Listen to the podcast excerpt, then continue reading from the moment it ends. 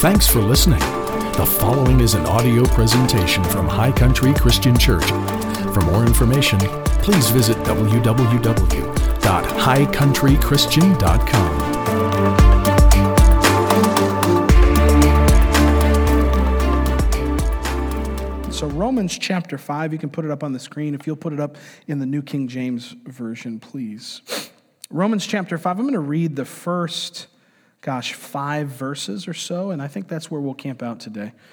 Romans chapter 5, verse 1 says, Therefore, having been justified by faith, we have peace with God through our Lord Jesus Christ, through whom we also have access by faith into this grace in which we stand and rejoice in hope of the glory of God.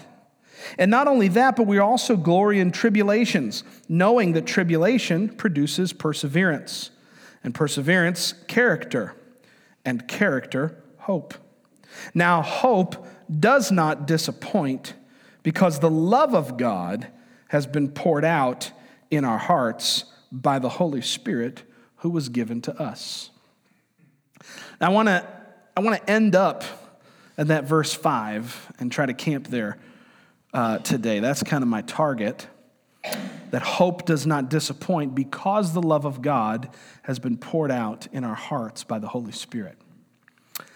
But we got to do a little bit of context and a little bit of homework to get us to verse 5. So we're going to just kind of pick these verses apart, beginning in verse 1.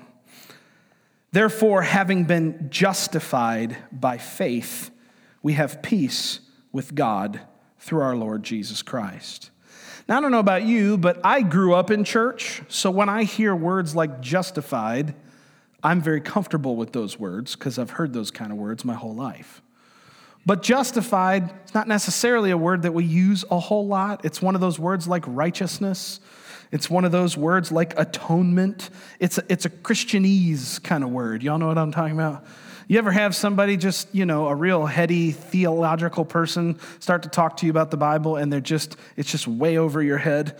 And they're using words like justification and righteousness and propitiation and, uh, and all that kind of stuff.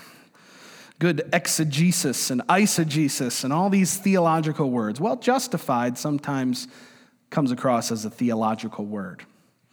But I like the way my dad broke it down for us when we were in Bible college. He said, if you want to know what it means to be justified, you could say it this way it's just as if I'd never sinned. Just as if I'd never sinned. To be justified is, is, it means to us that as Christians, we can live as though we have never transgressed. And this is a huge, huge thought for us to, to, to chew on for a second. Because I, I don't know about you, I only know about myself, but how many times uh, has this happened to you guys that where you make a mistake, you sin, whether it was intentional or unintentional? Because there's intentional and unintentional sins, but whether it was intentional or not, you sin and you immediately feel rotten. Anybody feel rotten when they do the wrong thing? Yes. Just one of you in the back. This, thank you. Great, awesome. I guess we need to have a prayer and healing line instead of preaching today. That's right, praise God. no, when you do something wrong, you know it. You have, you have something on the inside going, Err. I think I've told you the story before, but it probably bears repeating about when my sister and I were in high school, uh, or actually was after high school, we were in college, and, and uh, some friends of ours were having a party, and um, we were invited to go to this party, and we were talking in the car. It was just the two of us. I was driving, and uh, we were talking, and, and, and I looked at my sister, and I was like, "We probably shouldn't go to this party, should we?" She's like, I don't think we should. It's probably not the right thing to do. And I was like, So you want to go? She's like, Yeah. So, and, we, and we went. and we got there, and people were doing bad things, so we left, which was good. But um, how many of you have been in that situation where you know you're about to do something you're not supposed to do, but you do it anyway? And you come out on the other side with grief. You come out on the other side with this, this hyper awareness of the fact that you missed it. Am I talking to anybody this morning? You come out on the other side and you're like, man, I really screwed the pooch on this one. The Bible is here to instruct us and remind us that because of the faith that we've put in Christ Jesus, we are able as Christians to live without this, recognition of our sins. That we're invited into an understanding that, yeah, we made a mistake, but you know what? Because God is so gracious, I don't have to live with the weight of that mistake my whole life. I can be justified. If you're justified in a court of law, what does it mean? It means that, means that you're covered, right? I mean, if you, if you were handed down some kind of, you know, terrible sentence, uh, and, and then somebody stepped into the courtroom and said, wait a minute, that sentence doesn't belong to that person because they've been justified.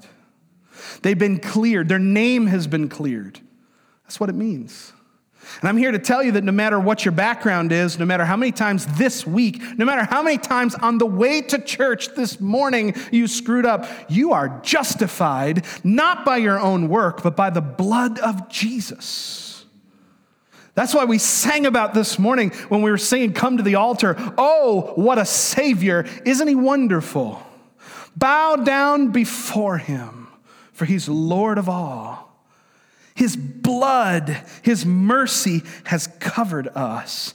And because of that sacrifice, we are justified.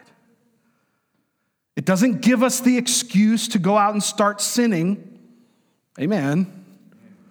Doesn't give us a, doesn't give us a reason to go out and start, you know, well, by God, I've been justified, so I'm going to go cheat on my wife later today. Sounds like a good time, don't you think? No. Doesn't give us an excuse to sin. But it, it lets us know that there is safety in the arms of Jesus. It lets us know that because there's a covenant in place, I can live with freedom. The book of Hebrews talks about us not carrying around a consciousness of our sins. And I know I want to get to verse 5, but there's just so much to talk about between here and verse 5. You have to understand, my friend, that you've been justified by the mercy of God and by the grace of God. And you now received and you get to partake in this awesome gift of grace. Therefore, having been justified by faith, what do we have? What's the scripture say we have?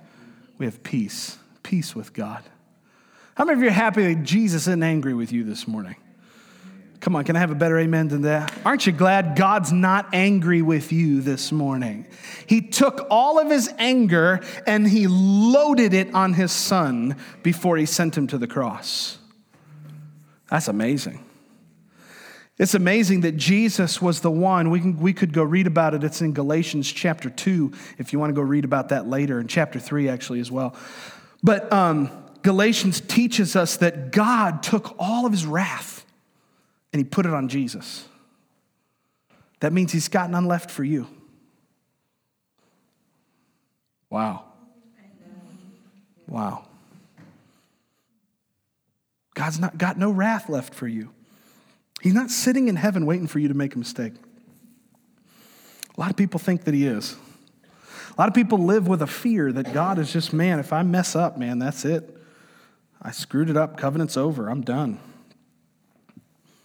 A lot of people think that, that their relationship with God is so temperamental because the Lord is so temperamental. They just think like, yeah, the Lord loves me right now, but I, it's because I haven't done anything wrong today. And they, and they live with this mindset that as long as I'm, as long as I, you know, do everything perfectly, then God's going to be satisfied with my life. But that's not true. The Bible says that nothing can separate us from the love of Christ. Go read Romans chapter 8, it'll set you free. Neither height, depth, breadth, length, width, angels, demons, principalities, powers, nothing in this world can separate you from the love of God. If you're a parent, you understand this. You can, you can watch your kids be boneheads from morning till evening, and somehow you still love them. I mean, you might want to clock them, but you still love them. And it's like no matter what they do to you, that love doesn't go away and it just doesn't change because you just love them. And what's amazing is if, if, if you if you're a parent, you totally get this. If you could imagine how much you love your child and then recognize that love in its most intense form absolutely is pale and colorless in, the, in, in comparison to how much Jesus loves you. I mean, you could, you could, oh man, no matter how much you love your kids, Jesus loves them more than you do, and He loves you the same. And nothing can separate you from that love. Again, I'm not giving people a, a license to go out and sin. I'm not saying it's a great idea to go out and just, you know, commit crimes and just break the law and sin, be terrible. No. My dad used to say when we were in Bible college, he would say to us all the time, I'm not giving people a license to sin. They sin without a license all the time. I don't need to give you permission to sin. You're doing it anyway. So, what we want, what we want to understand is that because of the blood of Jesus and because of the mercy of Jesus, we've been justified. We've been made righteous. And now, according to verse 1, we have peace. We have peace with God. Through whom, verse 2, through whom we also have access by faith into this grace in which we stand. Goodness gracious. We have access by faith into this grace in which we stand, and we rejoice in hope of the glory of God. Now, I've been preaching for five weeks on hope. Y'all know what hope is, right? It's expectation, it's heartfelt, earnest, eager, excited expectation. I love what Pastor Verna said last week in the video that we showed you. She said, Hope is when is sitting on the edge of your seat excitement about what God said He would do in your life. Amen. Y'all are quiet this morning. You still got some turkey on your stomach, don't you? I can tell. Too many biscuits. I, I get it.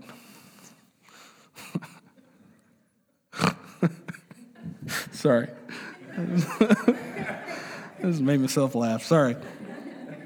Get it together, Josh.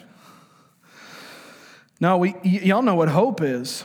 He says that we have accessed by faith this marvelous, awesome thing called the grace of God. And because faith is working in our lives and because grace is working in our lives, we actually stand rejoicing in hope, in expectation of the glory of God. What's, what's the glory of God? Did you ever think about that before? I know I'm just free form here this morning. I'm just leading you through these scriptures. So, what is the glory of God? It's the, it's the weight of His goodness, it's the weight of His presence. I was just talking with a friend the other day. We were having lunch on Tuesday. We were talking about the glory of the Lord, and I said, you know, in the Old Testament, when it talks about glory, it talks about something that comes down and settles. When you, when you would look at the, there's a couple different Hebrew words for the glory of the Lord. And uh, what, what, what they mean, the kabod is the Hebrew word for the glory of the Lord and it means something that comes down and it settles. It's a heavy thing. It's, it's, it's weightiness. It's God's splendor, man. It's His majesty. It's, it's, it's His presence. It's when God arrives somewhere, His glory comes with Him, you see. And, and that's what it looks like in the Old Testament. And you can look at examples of the glory of God in the Old Testament, and, and you can see that, that it, was, it would always show up like this heavy cloud that would come and rest. So that's the Old Testament ideology of the glory of God. The New Testament idea, the Greek concept, is, is that the glory of the Lord is something that springs up. So in, in Hebrew, the glory comes down. In, in Greek, the glory comes up. I, I liken it to a percolating coffee pot, if you ever saw a percolating coffee pot. The water starts in the bottom and it heats up and it bubbles and it bubbles and it bubbles, and then boom, coffee comes out. It's kind of like when you get baptized in the Holy Spirit. It's like there's a percolator on the inside of you just going, it's like the Holy Ghost is there just trying to get out. Well, those are the two different concepts of the glory of God. One is the glory that comes and settles on something, the other one is the glory that bubbles up from somewhere. And when you put the two of them together, you get Isaiah chapter 60. Arise, shine, for your light has come, and the glory of the Lord is risen upon you. You see, you and I, when we become justified by faith, when we receive this righteousness, when we step into this beautiful thing called the grace of God, we have peace with God, everything's working in our favor in our lives, and we are left here rejoicing with excitement in expectation that the glory of God would bubble up from within us and spill out onto us. It's the glory of the Lord that changes things. You can't get exposed to the glory of God and stay depressed. You can't jump into the glory of the Lord. And I'm not talking about like, I'm not talking about just like having goosebumps in a really good church service, right? The glory of the Lord's not reduced to a church service. The glory of the Lord is His splendor on display for the universe. That's how you can walk around in the forest and sense the glory of the Lord. You can walk outside and see the trees. You can, get, you can catch a really good sunset. And man, whoo, you can go, Lord, you're so glorious. The glory is, is whenever something moves you and God gets credit for it. Amen. The glory of the Lord is, is, is what our hearts are yearning for all the time. It's what we desire to see in our, in our church. It's what we desire to see in our community. It's what we desire to see all around us. The glory of the Lord.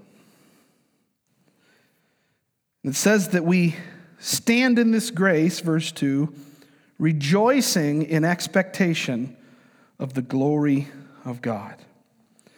Then it says, we also glory in tribulations Anybody got an eraser? We'll just take this one out. Maybe we'll just take this verse and just erase it. We also glory in tribulations, verse 3. Knowing the tribulation produces perseverance. Now, I went ahead and looked up the Greek word for, per, for tribulation. And it's a very simple word and it's very easy to understand. It's, it's the word which means a test. A test. How many of you have been through some tests in your life? Testing things. Now, I was, I was talking with my pastor last week, and, and, and he said something that was so good. He said, You know, God never tests us with evil, He definitely tests us with good, though. Think about that for a second. See, most people will see this verse and they think, you know, we glory in tribulations, and their mind goes back to Aunt Betty who got cancer. And they think, oh, that was a tribulation. Yeah, it was a test, but it wasn't from the Lord. See, we need to understand the difference. Boy, I don't want to get off on this subject.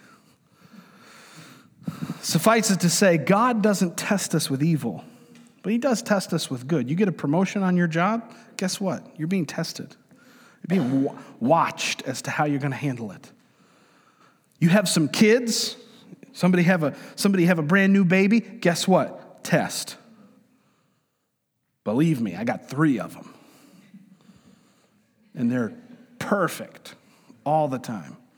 They never make mistakes, they never poop. never make a mess, do you, Claire? No, the word tribulation is the word which means a test. And, and any new season of life and any forward progress can be treated as a test. Whether it's good or bad makes no difference. You see, Paul, Paul doesn't take a left turn into negative town here. It's easy for us to read a scripture like this and immediately get overwhelmed by, oh, oh, I don't like this. This scripture makes me feel uncomfortable. He's talking about tribulation. And we start thinking about the mark of the beast or something like that, you know. No, this just simply means that it's that when we go through a test in our life, we actually glory in those situations just as much as in the good ones. Just as much as a day where you have no, no pressure, you have no outside influence trying to work against you. Just on the, the good days, when it's easy to give God glory, on the days when we sense pressure, we're supposed to give God glory in those days too. Are y'all awake? Okay, say amen. amen. Thank you. Very good. Amen. Good, good job, class. No, the days when we listen, the days when we when we feel like everything is working against us. You ever had a everything is working against me kind of day? I mean, I'm talking about you drop your keys in the mud on the way out the door. Your coffee spills on your pants when you get in the car. Uh, the air conditioner doesn't work, and you get you get to church to, to work to find out that there was some meeting that you missed, and you're late, and your boss is angry with you. And then turns out you grabbed the wrong lunch on the way out the door, and just things aren't working. Your computer breaks down, and you know, whatever. The IRS calls you, tells you you owe them ten thousand dollars. I don't know. Just one of those days where nothing's working. You open a door and it hits you in the forehead. You know what I'm talking about? Like, just everything's working against me today. Those are tribulation days. Those are days of testing. The, the, the literal transliteration or translation of the word tribulation means pressure. I looked it up for you. It means pressure. Pressure days are days when we give God glory all the more. Because we, we don't glorify the situation, we glorify God in the situation. Amen. I don't, I don't, I don't glorify. You see, you, you hear people do this all the time. They going through a bad day, going through a bad season of life, going through a bad situation, and all they want to do is talk about how bad it is. And all I want to do is say, stop talking about how bad it is. Why don't you talk about how good your God is?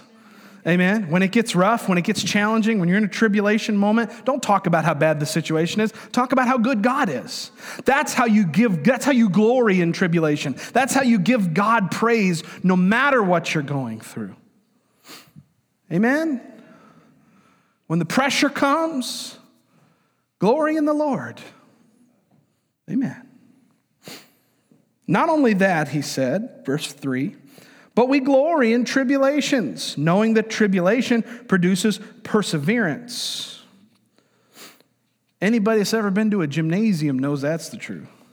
If you ever worked out before, you know pressure produces perseverance. You can't lift 200 pounds when you first go in there, 300 pounds, whatever it is. But after you've been there doing it for a couple weeks, you're starting to be able to lift it. After you do it for six months, you, you, you put more plates on, you put more weight on because the pressure that you've exposed yourself to is producing perseverance in you and you're actually getting stronger. Amen. Is this okay? Is this helping you this morning? Okay. Not only that, we glory in tribulations, knowing tribulation produces perseverance, and perseverance produces character. I like the way that it reads in the Old King James there. For the word character, it's the word experience. Pressure produces perseverance, perseverance produces experience. Have you ever spent time around somebody that's experienced at something? They're good at it, they do it well. They're not surprised by it. It's one of the things that I've noticed in my own life. The older I get and the more I walk, walk and work in pastoral ministry, I'm surprised by less and less and less things. Y'all know what I'm talking about? If you've been doing something for a long time, man, you just don't get thrown very easily the way you used to. Now, so now tribulation produces perseverance, perseverance produces character or uh, experience, and watch this character, what does it produce? Hope. Wow. That's a weird pathway to arrive at hope, right? I thought, Pastor Josh, I thought that hope was when I expect God to do something good. Well, yeah, that is what hope is. Hope is when I have an expectation that God is going to be God. But how do I get to an expectation? How do I get to the point where I'm expecting God to be good in my life? Well, that has to happen through you giving God a chance to actually be good in your life. That has to happen by you get in a bad situation, you get in a challenging spot, and God comes through in that situation and meets your need and proves himself to you. And you were in a pressure cooker there for a little bit, but you found out that as you trusted God in the pressure, that he actually turned out to be who he said he was going to be. And that gave you some experience, and that experience built up your character. And now you have an expectation of who God says he was going to be. Isn't that amazing? See, we think sometimes that hope is just some arbitrary thing that, you know, somebody says God is good and then that's enough for me and now I have hope. No, no, no, baby. Let me tell you what. You got, what, what do you need faith for if you never have any opposition in your life? What do you need character for if you, if, if you never have a pressure day, if you never have a day of tribulation? What do you need these attributes of God for? Character, faith, consistency, perseverance. What do you need those things for if you don't encounter something once in a while? Listen, I want, I want your life to be easy just as much as I want my life to be easy. But if you've been older, if you know, if you're older than 10 days old, you probably recognize life's not always easy. Amen. I know this is really a goosebumps kind of message, I know. We arrive at hope because we've been through challenges and we've been through things where we've actually watched God prove himself. And as we watch the Lord prove himself over and over in our life, we come to a place of expectation. We come to a place of hope in him. Now, look at verse 5. Now, hope does not disappoint because the love of God has been poured out in our hearts by the Holy Spirit who was given to us. Hope does not disappoint because the love of God has been poured out in our hearts by the Holy Spirit who was given to us. I don't know about you, but this is one of those verses that if I read when I read it or when I've read it before, just glancing at it, it's one that doesn't make a whole lot of sense to me. It, was, it wasn't until I spent some time to like dig into this verse that I actually understood what it was trying to say. Hope does not disappoint because the love of God has been poured out in my heart? That doesn't make sense. What do you mean, Paul? Because God put his love in my heart, for that reason, hope doesn't disappoint? Hope doesn't disappoint? Y'all read that verse and get confused too, or is it just me? Don't make me feel so alone up here. I looked up the word disappoint in the Greek, and it means to bring down shame, interestingly enough. Hope does not bring down shame. Have you ever been embarrassed by something that you did that was stupid?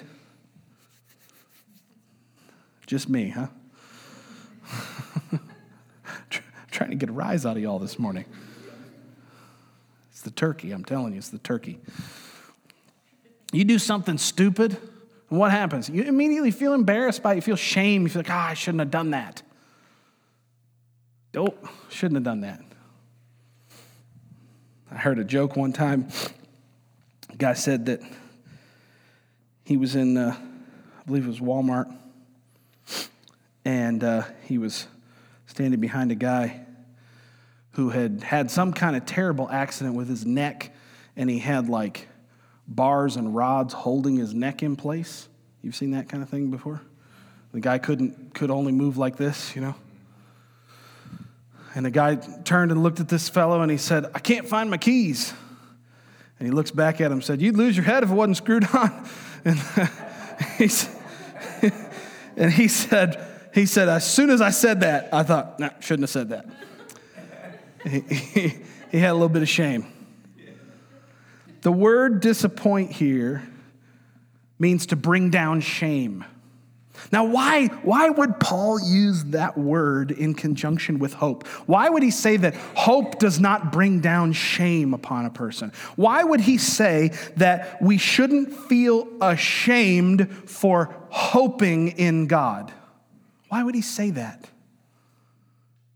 Because the love of God has been poured out in our hearts. Okay, still doesn't make sense.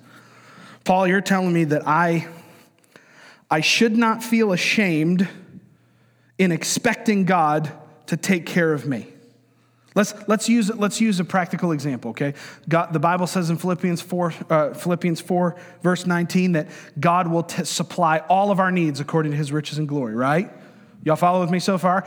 God says He's going to take care of you. He's going to supply all of your needs. So I read that, I believe it, I put my faith in that scripture. Now my hope rises up, and I say, okay, I'm going to expect God to take care of my needs. Somebody will come along and tell me I'm stupid for doing that.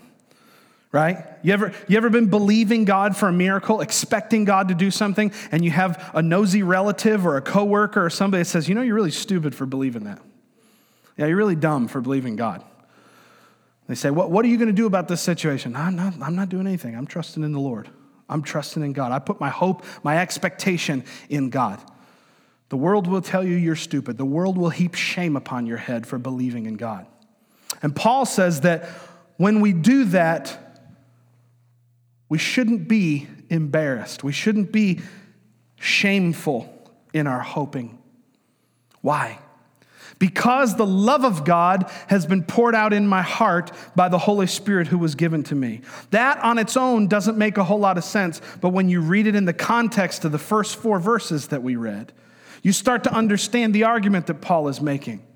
He says that we've been justified. We've been given access to the grace of God. Our sins have been forgiven. We don't have to live with the shame and the weight of our sins. We don't have to live with guilt anymore. I have this peace with God. I'm standing in the amazing grace of the Lord Jesus Christ. His favor is upon me, His blessing is upon me. So much so that He's actually proven Himself through every moment of tribulation, every challenge and test that I've faced has actually, God has used it in a way to work and strengthen my inside. So now I have expectation that He says who He's gonna, that He, he, he is who He says that He's gonna be. And then I don't need to feel embarrassed, ashamed, or silly for trusting in God. Why? Because I recognize His character, which is that He loves me too much to let me down. The love of God has been shed abroad. It's been poured into my heart. It's filled up every ounce of who I am on the inside. The love of God has been poured into me. And because His love is in me, I know His character. I know who He is. I have a working relationship with Him that's based upon His love poured out for me. And because of that, I'll expect Him to be everything He said He was going to be and I don't have to worry about being embarrassed. I don't have to worry about putting hope in God only to find out that I was misplaced hope. That was dumb. That was a stupid move. Shouldn't have trusted the Lord. I'll never get to that point. Why? Because I understand His love. Isn't that amazing? Does that verse make sense now? I would read that and I would go, These two things don't seem connected. What do you mean? Hope doesn't make me feel embarrassed because God's love's been poured out in my heart? I don't get that. Well, I get it when I read it in context. You will never, ever, ever be in the wrong for trusting in God. You will never find yourself up a creek, as they say, for putting your hope and your expectation in God when you understand the character and the love that's been poured out on the inside of you. This hope does not disappoint because the love of God's been poured out in our hearts. You know, this word poured out in the Greek is actually just one word. Even though it's two in the English, it's one word in the Greek, and it's used all over the New Testament. And the one that I thought was the most prominent usage of this word, apart from this verse here, is back in the Gospel of John where the scripture talks about Jesus in the temple. It's in John chapter 2. And Jesus is in the temple, and the Bible says he's over here braiding a whip of cords. And he's watching all the people who are selling birds and doves and selling sacrifices, basically monetizing the temple of Jesus, the temple of God. And the Bible says Jesus gets up and he flips over the tables of the money changers. You remember that whole scene? Anybody ever watch Jesus of Nazareth, the movie from the 70s? Yeah, you remember when Jesus goes bananas and just starts chucking them aside? That word poured out is used in John chapter 2 when it says that he poured out the money from the money changers. It's this Greek word that's almost violent. It's this Greek word that's so, um, what's the word? It's so active, it's so strong, it's such a sudden word that, that, that is used here, uh, that it's used in that same spot, talking about Jesus pouring over the tables, man. It's amazing that when you and I get saved, something radical happens on the inside. The Holy Spirit comes and absolutely douses your heart with His love. Golly. I don't know about you, that blows my mind. That when I got saved, the Holy Spirit came. Y- y'all ever seen a, co- a, coach get the Gatorade dumped on him at the end of the Super Bowl? That's what I'm talking about. When, when, the, when, you get, when you gave your life to Jesus, something radical and profound happened that the Holy Spirit showed up to your heart with a bucket of God's Gatorade love and just, just doused your whole being in his love. And he did that so that you would understand his nature, so that you would understand his character, so that when it came time to put your hope in him, you knew that you were putting your hope in something that was sure. If I don't understand his love, I'll never understand him enough to put hope in him. But if I understand his love poured out in my heart, I'll have everything I need to trust in him. This is why it's so important to understand the love of Jesus. He loves you more than you'll ever love yourself. He loves you more than anyone on the planet is capable of loving another human being.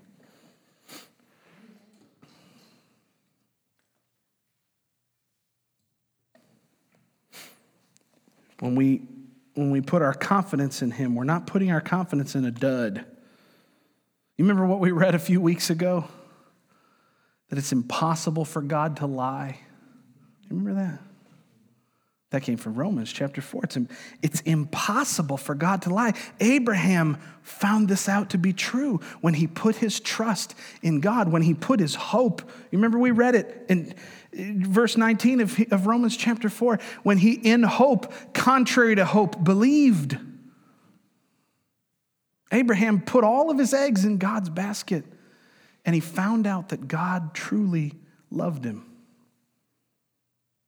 I'm telling you, it's not a fool's errand. It's not, it's not stupidity. It, you don't need to be embarrassed or think yourself ashamed when you put your trust in Jesus.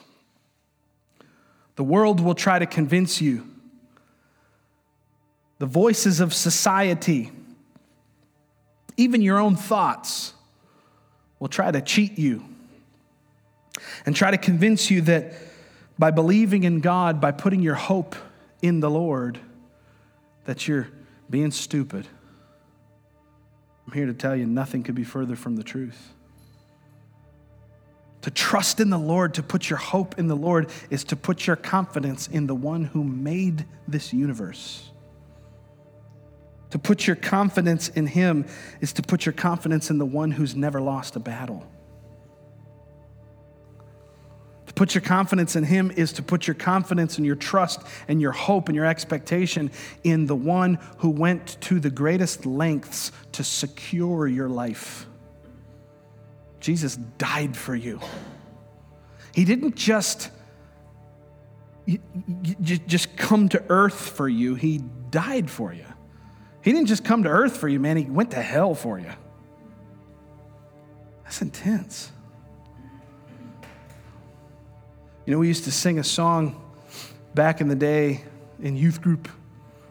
I was listening to it the other day, it randomly came up on my playlist. Lord, I lift your name on high. Y'all remember, Lord, I lift your name on high? It says, You came from heaven to earth to show us all the way, from the earth to the cross, my sinful debt to pay, from the cross to the grave, and from the grave to the sky. Lord, I lift your name on high. Y'all remember that song?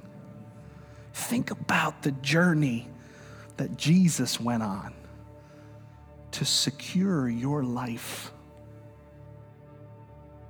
The Bible teaches us that our life is not our own. The old Pentecostal preachers used to say it you've been bought with a price.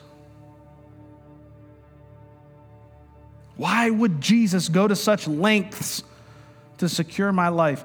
So that you would know his love. So that you could have his love Gatorade dumped on your heart. So that you would put your confidence and your expectation and your hope in him. And that as you do that, as you put your hope in Jesus, the glory of the Lord begins to rise and be seen in your life. The more attention we give to God, the more we focus on Him, is the more that we sense and see and are exposed to His glory. It's the only way to live, guys. It's the only way to live.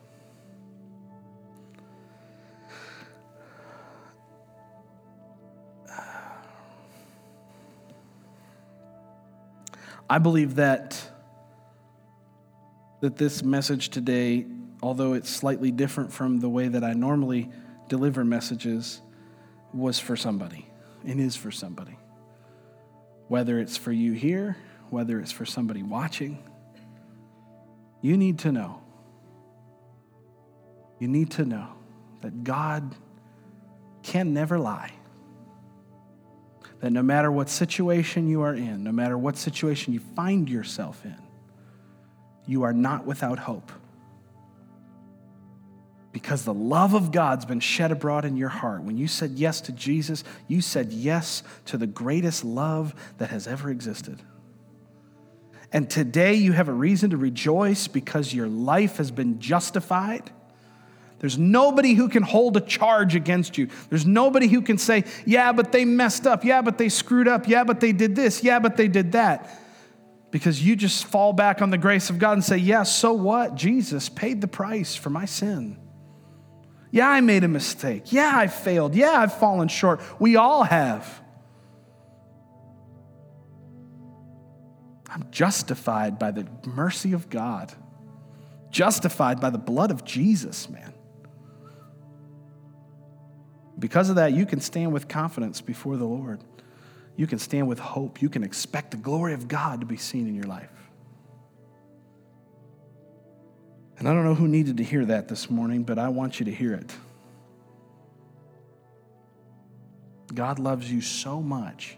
Jesus loves you so much that for him to fail you would, for him, would be for him to be something he's not. For him to fail would be for him to not be God. Trusting in the, in the finished work of Jesus' cross is, is a life of freedom and a life of joy. I believe it's the life that God wants for us. Amen. You believe that this morning? Let's stand up to our feet. We hope that this message inspired you and filled your heart with faith. If you would like to visit our church, check out www.highcountrychristian.com for service times and location information. Thanks again for listening to this audio presentation from High Country Christian Church, where Jesus loves you, we love you, and your life counts.